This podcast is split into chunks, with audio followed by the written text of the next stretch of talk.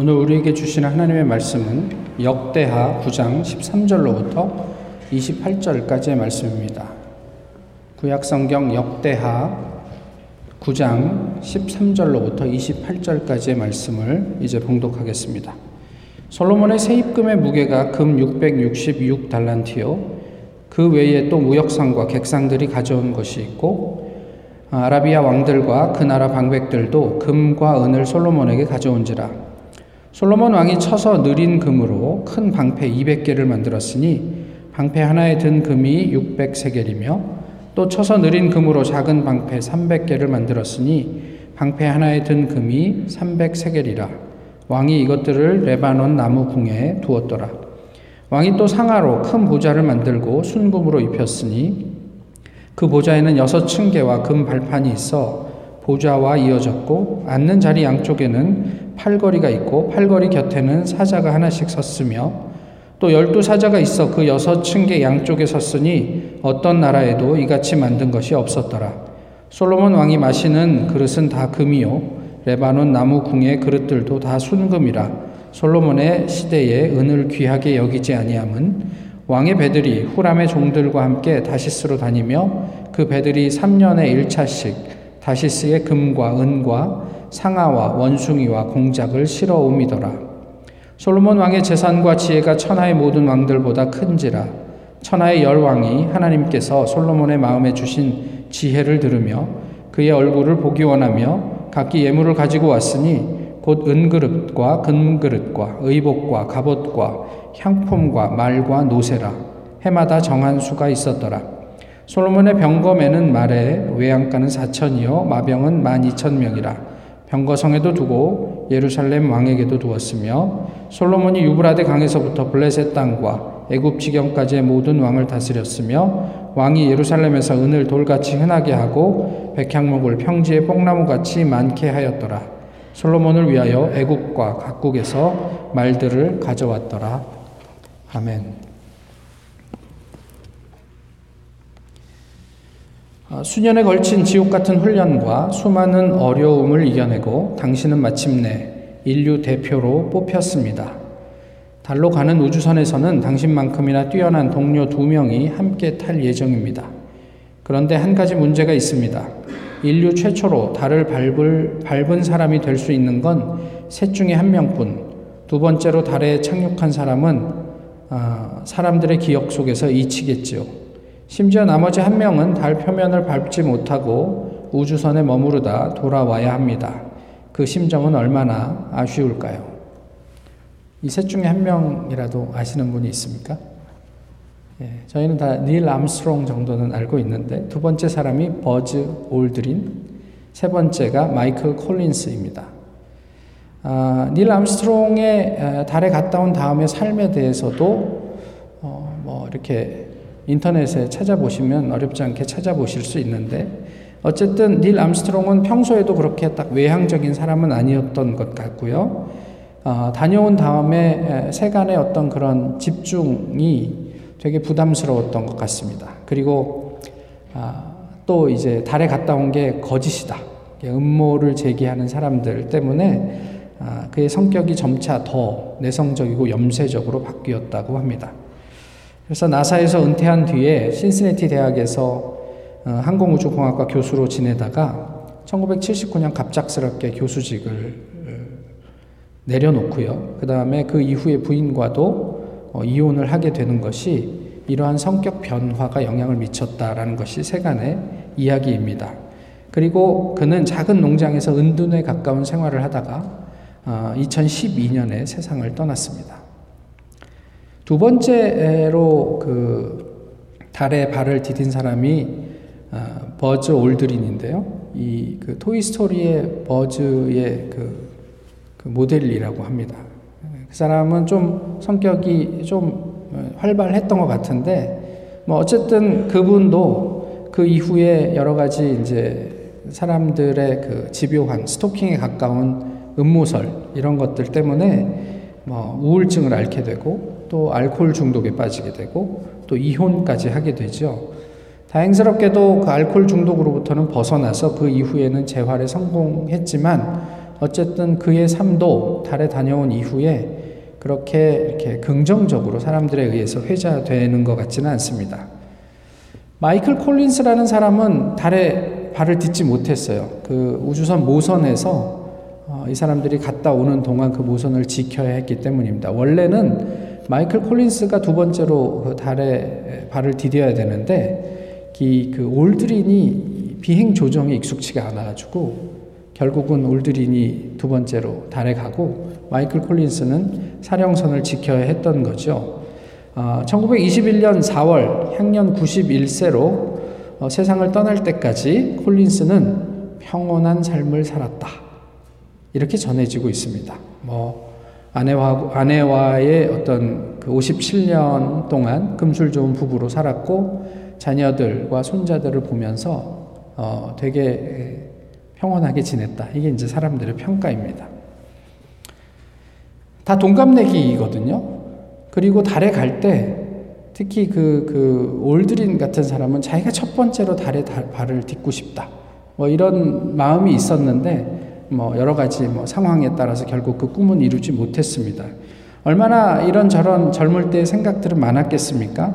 또 사람들은 인류 최초로 달을 밟은 한 사람을 영웅 대접을 하기 마련이지요. 두 번째로 달을 밟은 사람도 사실은 그에 못지않은 조명을 받았습니다. 그렇지만 세상은 그 이후의 삶을 이 두 사람을 되게 아쉽게 예, 불행하게 묘사하고 있습니다. 반면, 반면에 달에 갔지만 달을 밟지 못했던 불운의, 불운의 사람으로 이야기되던 마지막 한 사람은 운명의 반전이라는 제목을 달고 그들의 그의 삶을 아주 평안하게 아, 묘사하고 있죠. 이들 세 사람의 삶을 보면서 뭐가 느껴지시는지 모르겠습니다. 오늘 본문의 솔로몬은요, 사실 뭐 따로 설명이 필요하지 않을 만큼 유명한 임금이죠. 이게 교회 안에 들어와 있는 분들 뿐만이 아니라 온 세상에서 솔로몬을 모르는 사람은 아마 없지 않을까 싶어요. 당대에도 그렇게 유명했는데 지금까지 수천 년 동안 솔로몬은 그 명성을 이어오고 있는 그냥 뭐 한 사람의 아주 그 특별한 왕이 되었습니다. 많은 사람들이 솔로몬의 삶을 긍정적으로 이야기하지 어떤 면에서 그렇냐면 그가 가진 지혜 때문에 그렇습니다. 그는 세상에서 탁월한 지혜를 가진 임금이었다. 그런데 솔로몬은 정말 사람들의 기대와 평가처럼 아, 그의 인생이 평안한 왕이었을까? 이것이 우리가 성경을 통해서 솔로몬을 볼 때 하나씩 상정해 놓고 읽어야 하는 질문이 되지 않을까 싶습니다. 오늘 본문은 이러한 솔로몬의 사람들의 사람들의 솔로몬에 대한 기대에 대한 기록이자 지혜의 결과라고도 이야기할 수 있고요. 한마디로 이야기를 하면 부귀 영화 입니다. 먼저 그의 재력을 볼까요? 그가 1년에 받아들이는 세입금이 666달란트라고 그러는데 금이에요. 그죠? 근데 요즘 무게로 환산을 하면 한 25톤쯤 되는 금의 무게입니다. 그러면 현재 시세로 어, 환산을 하면요. 한화로 약 2조 원 가량이 되고요. 그리고 뭐 미화로는 1.6 빌리언이죠. 그러니까 적지 않은 돈이에요. 그때 당시에 2조 원이라는 돈을 그, 그 이렇게 사람들로부터 걷어들일 수 있었다라는 게 솔로몬의 어떤 어떤 재력을 이렇게 반증해 주는 대목인데요. 오늘 본문은 이 외에 무역상이나 객상 그리고 아라비아 왕들과 방백들이 가져다 준 금이 있었다. 이렇게 이야기를 하고 그래서 솔로몬 당시에 은 같은 거는 돌처럼 흔해서 이게 뭐 귀금속 이런 거에 들지도 못했다. 뭐 이런 이야기들을 전해주고 있습니다. 이뿐만이 아니죠. 3년에 한 번씩 다시스에서 금은은 물론이고 상아와 원숭이, 공작 뭐 이런 것들을 들여왔다 그러는데요. 당시에 상아나 원숭이나 공작들은 굉장히 희귀한 물건들이었거든요. 그러니까 이게 솔로몬이 얼만큼 왕성하게 어떤 그 경제적인 활동을 어, 당시에 그 주변국에 지배하고 있었는지 이런 것들을 보여주는 대목입니다. 게다가 정기적으로 들어오는 조공까지 있었다. 뭐 이런 이야기를 오늘 본문이 하고 있어요.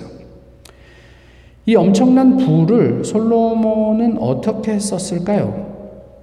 아, 물론 쓸 때가 많았겠죠. 자기 와이프가 3천 명인데 그 와이프의 매년 생일을 챙기는 것만으로도 적지 않은 돈이 나갔을 거고 또뭐 그들이 요구하는 것들이 이런저런 것, 뭐, 얼마나 많았겠습니까? 뭐, 어쨌든, 어, 그런데 썼겠죠.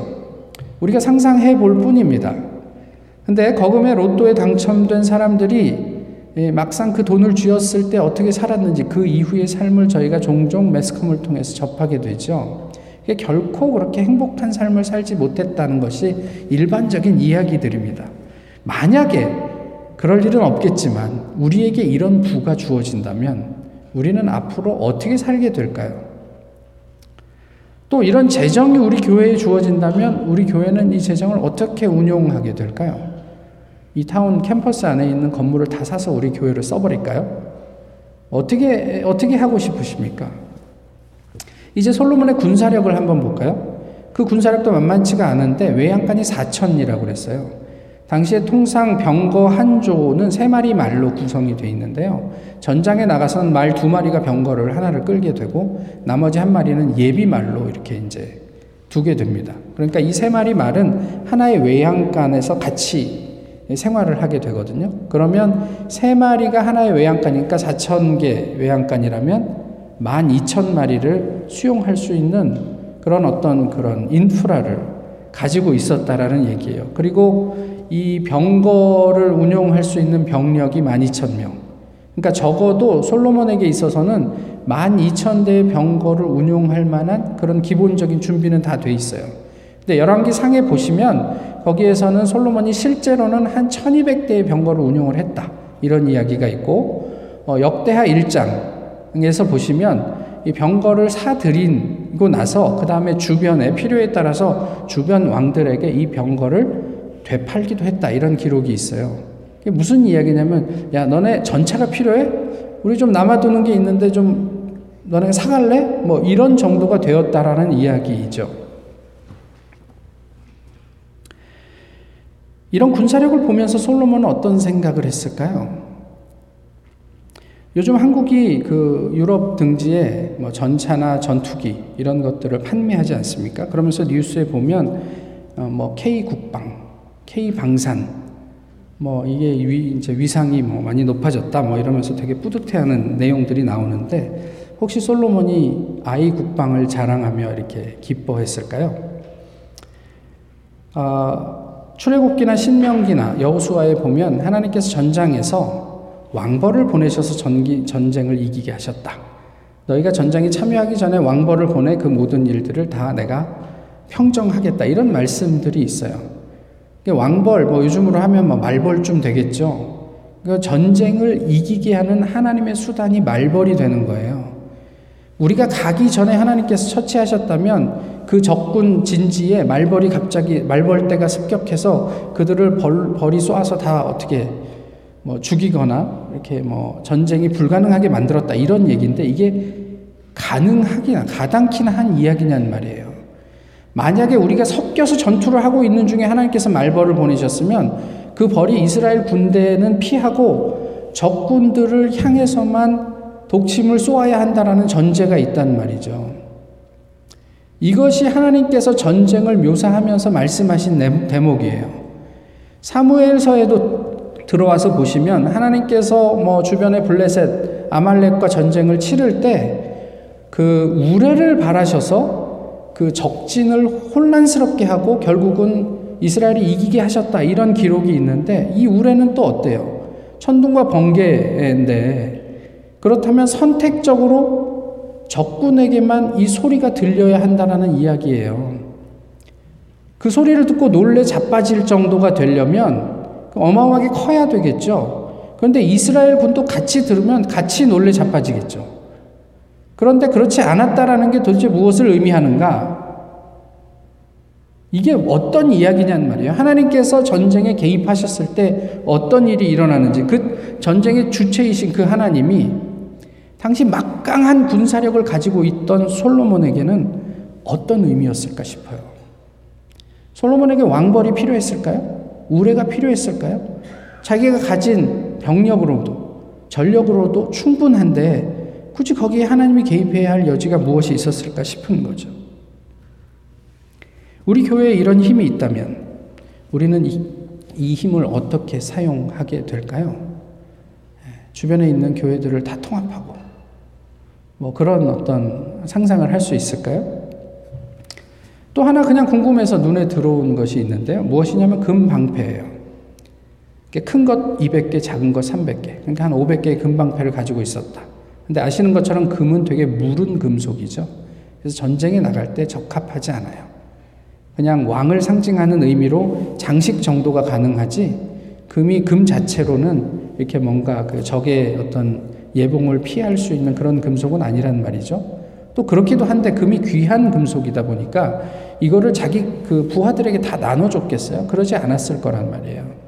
이 금방패는 어떤 용도였냐면 의장대 사열을 위한 그런 용도였어요. 그러니까 외국에서 국빈이 방문하면 가장 좋은 어떤 그런 눈에 화려한 그런 어, 방패와 창을 가지고 그 사람들 앞에 보여주기 위한 그런 용도로 이 방패 500개를 갖추고 있었다. 이런 의미입니다. 이건 그냥 전시용이에요. 게다가 보주 하나 그 주변 물건들, 그릇과 집기들, 이 모든 것이 금으로 만들어졌다. 이것은 또 무엇을 위한 것이었을까? 오늘 본문을 통해서 저희가 좀 아, 묵상해 보아야 할 대목입니다. 이런 솔로몬에 대한 인기는 대단했습니다. 온 나라가 금천지인데요. 은은 뭐 그냥 어, 내, 가 삶이 좀 빈궁해지면 슬쩍 이스라엘에 가서 돌처럼 굴러다니는 은 몇 개 주워면 우리나라에 가면 쓸만한 귀금속이 되잖아요. 그런 나라였단 말이에요. 그래서 많은 사람들이 솔로몬을 만나려고 했어요. 그게 오늘 본문 23절의 이야기예요. 근데 오늘 본문 앞에는 그렇게 실제로 방문했던 한 사람을 언급하고 있는데 스바의 여왕입니다. 그 스바 여왕이 국빈으로 솔로몬 그 이스라엘을 방문했던 이야기를 간략하게 묘사하고 있어요. 솔로몬을 시험하고 싶었던 거죠. 그래서 여러 가지 어려운 문제들을 들고 솔로몬을 방문합니다. 너의 지혜가 이렇게 뭐 주변국에 이렇게 소문이 자자한데 내가 이런 어려운 문제가 있는데 한번 풀어봐. 그러면서 뭐 이제 이런저런 이야기들을 했는데 와, 네 지혜가 정말 대단하구나. 스바 영은 그것을 경험합니다. 그렇게 그의 지혜와 부강함 앞에서 정신이 나갔다. 이렇게 이제 본문이 표현하고 있어요. 이 정신으로 번역한 히브리어는 루아흐라고 어, 하나님의 영, 성령으로 번역하는 단어와 똑같은 거예요. 그러니까 뭐 사람에게 하면 사람의 영이 넋이 나갔다. 뭐 이런 의미가 되는 건데요. 어쨌든 그만큼 솔로몬이 대단했다라는 것을 보여주고 있죠. 스바 여왕이 무엇을 보았을까? 성경은 무엇을 보았냐고 묘사하냐면 솔로몬의 지혜와 그가 지은 궁궐과 상에 차려진 음식과 신하들의 좌석과 그들이 도열한 것과 술관원들과 여호와의 전에 올라가는 계단 뭐 이런 것들을 보았다. 이렇게 말씀하고 있습니다. 요즘 TV를 통해서 스포츠 스타들이나 아니면 연예인들 집이 가끔 이렇게 예, 보여지기도 하죠. 근데 그들 집에 가면 꼭 있는 게 뭐가 있냐면 한쪽 칸에 진열장이 있고 거기에 자기가 뭐 현역으로 활동할 때 받았던 수많은 뭐 상패, 트로피, 메달 이런 것들을 이렇게 진열해 놓고 있죠. 그런데 연예인이 됐던 스포츠 스타가 됐던 그들 중에 그 상을 받고 수상 소감을 이야기할 때 꼭 이렇게 얘기하는 분들이 있어요. 뭐죠? 이 모든 영광을 하나님께 돌려드립니다. 사실 저희는 그렇게 이야기하는 것으로 충분히 감동이 되고, 야, 참 훌륭하다, 뭐 이렇게 이야기하지만, 정작 그 집에 방문해서 그 트로피와 상패들을 보는 사람들은 거기에서 그 사람의 소, 그 수상 소감을 기억이나 할까요? 그 트로피를 통해서 사람들은 무엇을 보게 될까요? 그 트로피를 받은 당사자 그 사람이겠죠. 사람들은 그에게 주목하고 있는 거예요. 솔로몬의 통치 전반기가 한 13, 23년쯤 됩니다. 내각을 정비하는데 한 3년쯤 쓴 것 같고, 그 다음에 하나님의 성전 건축하는데 7년, 그 다음에 자기의 궁을 건축하는데 13년이 걸렸으니까, 통합하면 한 23년 정도를 솔로몬의 전반기로 이야기하고, 모세 시대 민족 기초를 세운 이후에 비로소 솔로몬을 통해 열방을 향한 복의 통로가 열리는 듯 보였어요. 그때까지는. 그런데 그 이후에 17년 동안 후반기에 들어서면 전반기의 모든 기반을 상실합니다. 뭐 이렇게 부를 잃어버렸다 뭐 이런 얘기가 아니고요. 그냥 하나님을 향한 어떤 그런 기본적인 신앙적 기반들이 무너지기 시작해요. 결국 나라의 분열을 자초하게 되죠. 솔로몬이. 스바 여왕의 방문과 오늘 본문은 솔로몬 통치 후반에 관한 이야기입니다. 솔로몬이 차, 솔로몬을 찾았던 사람들은 그렇게 솔로몬을 방문하면서 무엇을 누구를 보고 돌아갔을까요? 신명기 17장에 가보시면 하나님께서 이제 모세에게 하신 말씀이죠. 너희가 나중에 왕을 만들게 될 텐데 왕이 되면 세 가지는 하지 말아야 된다. 그 세 가지가 첫 번째는 뭐냐면 말을 많이 두지 마라. 두 번째는요. 아내를 많이 두지 마라. 세 번째는 은금을 많이 두지 마라. 왕이 될 사람은 말을 많이 두지 말고 아내를 많이 두지 말고 은금을 많이 두지 마라. 솔로몬은 어땠습니까? 다 많았어요. 조금 전에 말씀드렸던 말과 은금은 말할 것도 없고 아내는 저희가 통상 그냥 한 3천 명쯤 됐다고 이야기를 하잖아요. 그러니까 하루에 한 명만 만나도 한 10년 걸리는 사람들이에요. 자기 와이프의 얼굴도 기억할 수 없는 사람이었단 말이에요. 그런데 그 신명기 17장에서 그런데 왕이 되는 사람이 꼭 해야 되는 한 가지 일을 말씀하신데 그게 뭐냐면 율법책입니다. 그 율법책을 복사해서 네 옆에 두고 평생 묵상하며 그 말씀에 기록된 대로 살아라. 이렇게 말씀하셨어요.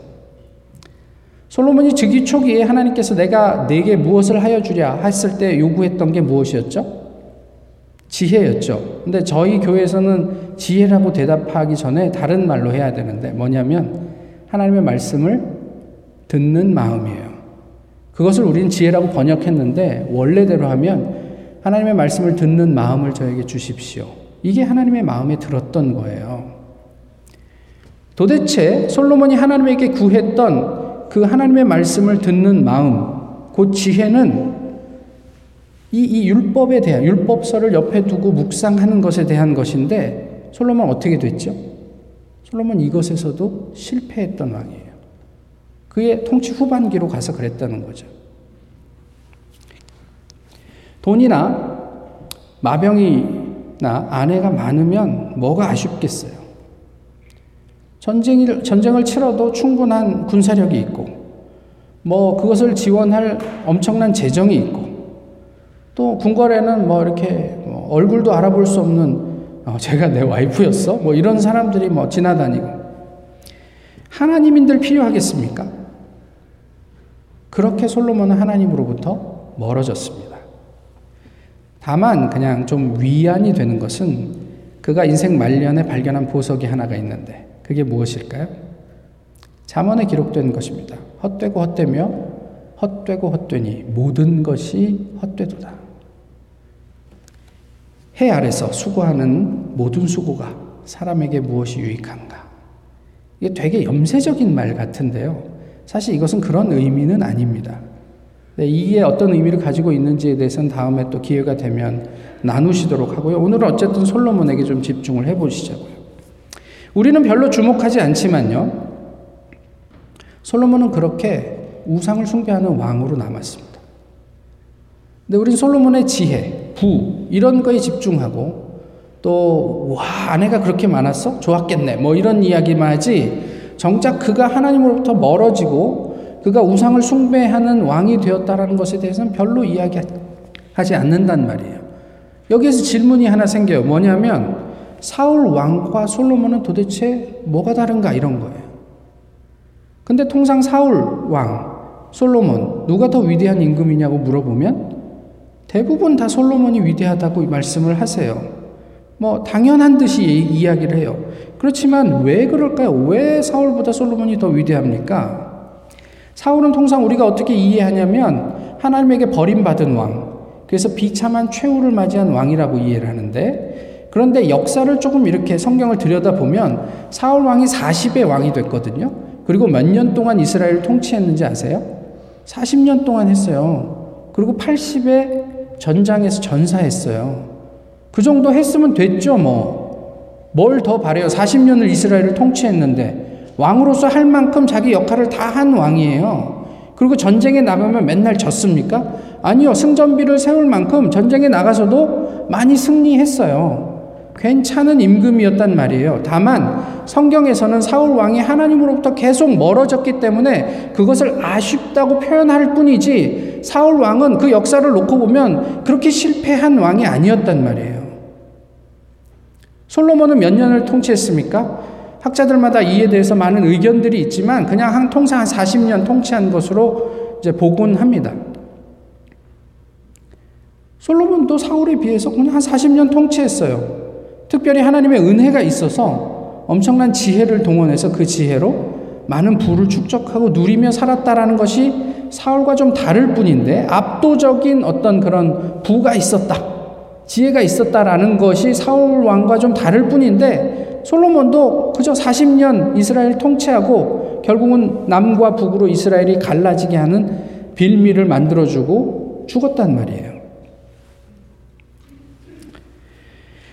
당시 사회에서 임금이 전장에서 전사하는 일이 뭐가 그렇게 특별한 일입니까? 그리고 그, 그 임금의 시체는 적국의 전리품이 돼서 그 시체를 어떻게 훼손하든지 그거는 별로 특별한 일이 아니에요. 저희는 그 시체가 훼손되었다라는 사실만으로 사울이 비참한 최후를 맞았다고 하는데 어쩌면 성경은 어, 그런 이야기에 더 집중하고 있는 것 같지는 않아요. 그래서 솔로몬과 사울을 비교해 보면 별로 다른 점을 찾을 수가 없어요. 그런데 한번 생각해 보시죠. 제가 미국에서 이제 20년 가까이 되는데 한 번도 제 주변에서 사울이라는 이름을 가진 미국 사람을 만나본 적이 없어요. 주변에 여러 사람을 물어봤는데요. 사울이라는 이름을 가진 사람을 만나본 적이 한 번도 없다는 분들이 대부분이에요. 솔로몬은 어떻습니까? 한두 명 정도 있었다는 분들이 간혹 있어요. 저는 한 번도 없어요. 다윗은요, 데이빗은. 허천나죠. 이 전라도 방언인데. 흔하디 흔해요. 데이빗은 여기 가도 데이빗, 저기 가도 데이빗.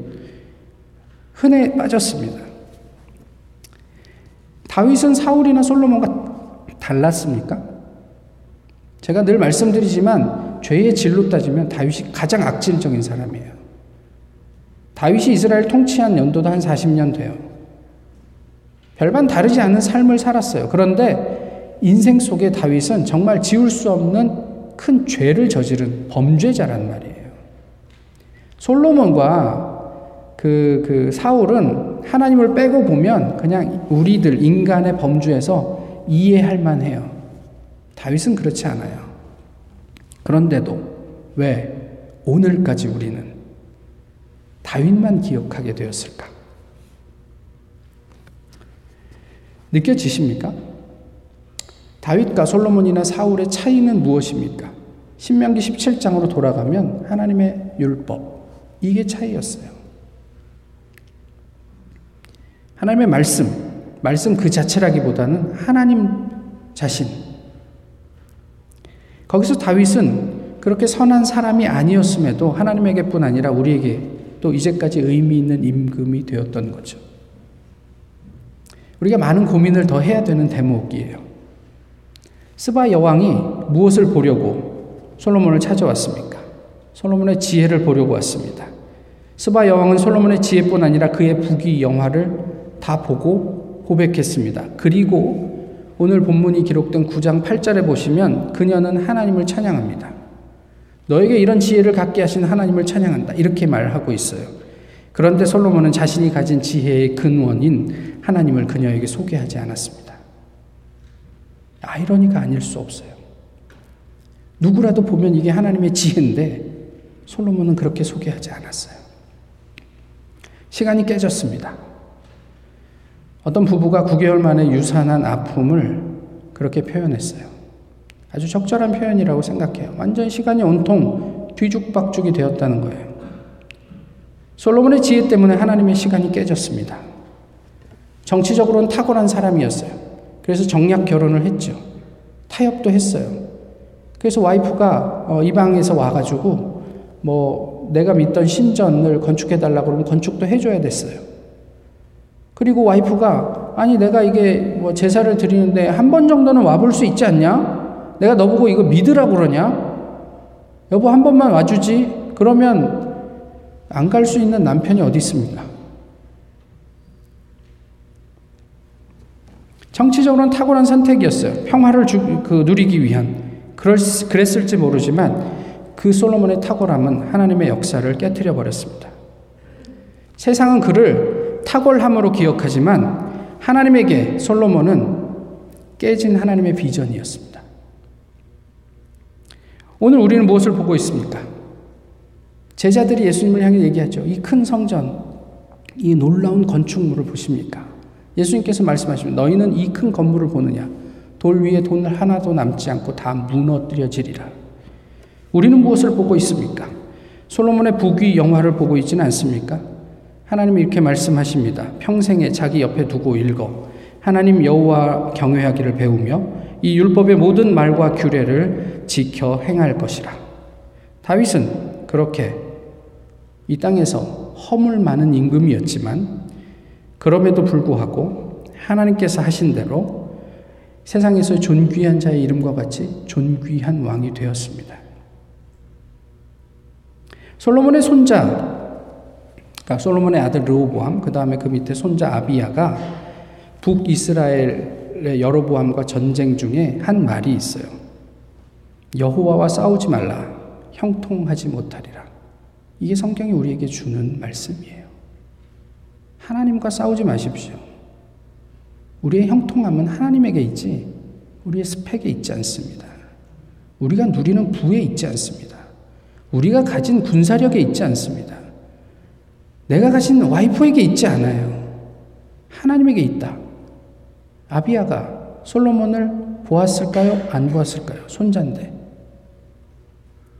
솔로몬의 영향력 아래 있던 아비아가 여로보암에게 우상을 숭배하는 여로보암에게 한 말입니다. 여호와와 싸우지 말라. 형통치 못하리라.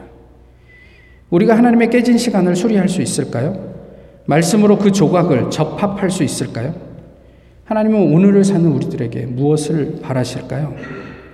예수님께서 우리에게 부탁하신 말씀이 오늘 우리의 삶에 제대로 바르게 드러나고 있습니까? 기도하겠습니다. 좋으신 주님, 오늘도 주님 앞에 모여 저희가 예배를 드립니다. 하나님께서 말씀하신 대로 우리 각자의 영혼에 들려지는 주님의 뜻을 부여잡고 또 하나님의 뜻을 이루려고 하는 저희의 몸부림이 합쳐져 이 세상 가운데 온전히 하나님의 말씀이 진리가 드러날 수 있게 되기를 간절히 소망합니다. 우리를 사용하시고 지켜 주시옵소서 예수 그리스도의 이름으로 기도하옵나이다. 아멘.